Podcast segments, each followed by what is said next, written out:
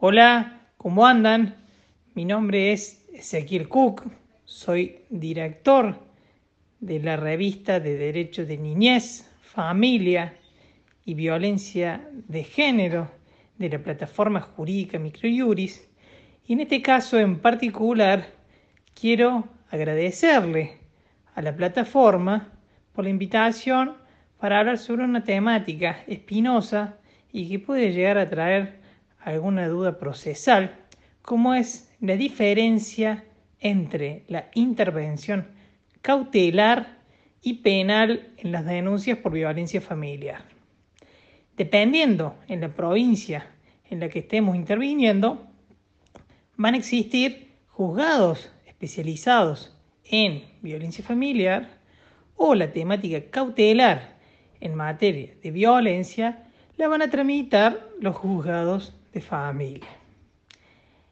Las denuncias por violencia familiar, por lo menos en lo que refiere a la provincia de Córdoba,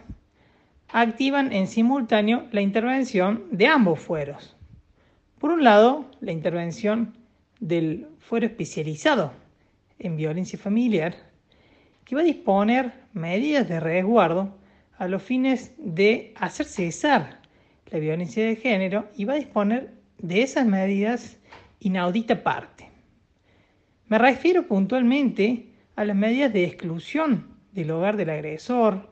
la prohibición de acercamiento y de comunicación entre las partes, la asistencia a tratamientos psicológicos y la entrega de dispositivos duales o dispositivos salvas.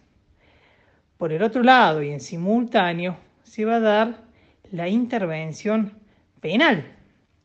en donde se va a hacer y realizar una investigación exhaustiva del hecho denunciado para ver de qué tipo de delitos se trata y en base a eso reunir todo tipo de prueba a los fines de proceder a la acusación,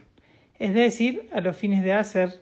o realizar la requisitoria de elevación a juicio. Lógicamente va a depender del código procesal que estemos tratando en cada provincia. En el interín, en el proceso penal, se van también a resolver las medidas, como ser, por ejemplo, las medidas de coerción, me refiero puntualmente a la más común, la prisión preventiva.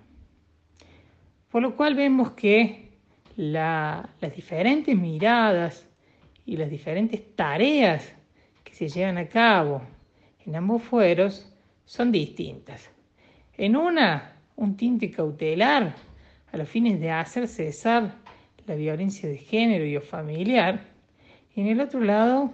ya proceder a una investigación más profunda de los hechos denunciados, investigar de qué delitos se trata y en base a las pruebas que tengamos poder dar base a una acusación. Como vemos, y como bien ustedes saben, se llevan a cabo diferentes medidas probatorias en ambos fueros. En lo que refiere al fuero especializado, es muy común que luego de la adopción de estas medidas cautelares se fije una audiencia de manera que el juez o la jueza especializada en violencia familiar y de género escuche personalmente a las partes, a los fines de dar cumplimiento a la manda de la ley procesal y a los fines de hacer saber o darse cuenta si se ha dado efectivo cumplimiento a las medidas de resguardo. Escuchar a la víctima y saber si es necesaria la prórroga de estas medidas de resguardo o si bien se ha dado efectivo cumplimiento al fin que tenía la medida cautelar, proceder al archivo de las actuaciones. Es muy importante la inmediación en este tipo de audiencia porque es donde efectivamente el juez o la jueza competencia en violencia familiar y de género, escucha a las partes, escucha personalmente a las partes, no solamente ha tenido conocimiento de lo que dice la denuncia, sino que ahora el conocimiento va a ser mayor, porque va a poder escuchar personalmente tanto a la víctima como al victimario. Y es realmente muy importante esta escucha, porque puede inclusive hacer variar la decisión del magistrado o magistrada disponiendo otro tipo de medidas que no se dispusieron en la urgencia cuando apenas llega la denuncia a los despachos de los jueces y las jueces.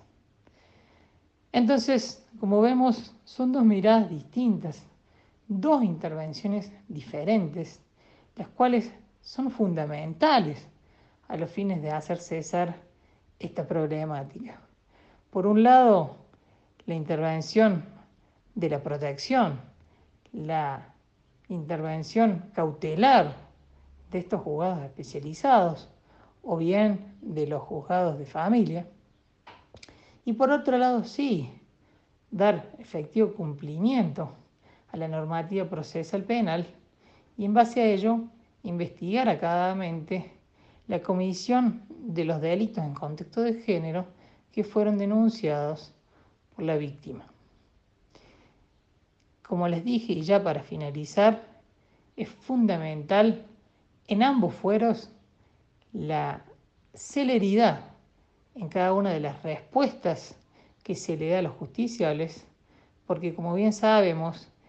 la violencia familiar de género o las respuestas que deben darse a las víctimas de violencia familiar y de género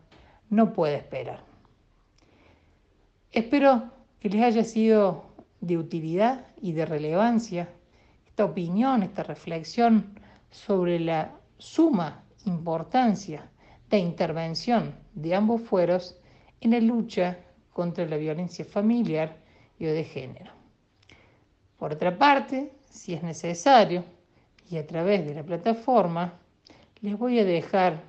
mi correo personal a los fines. Si tienen alguna duda o quieren hacer alguna pregunta, me la hagan por privado. Les mando un cordial saludo y buen comienzo de año judicial, tanto para los judiciales como también para los auxiliares de la justicia. Que sea un gran 2024 para todos y para todas.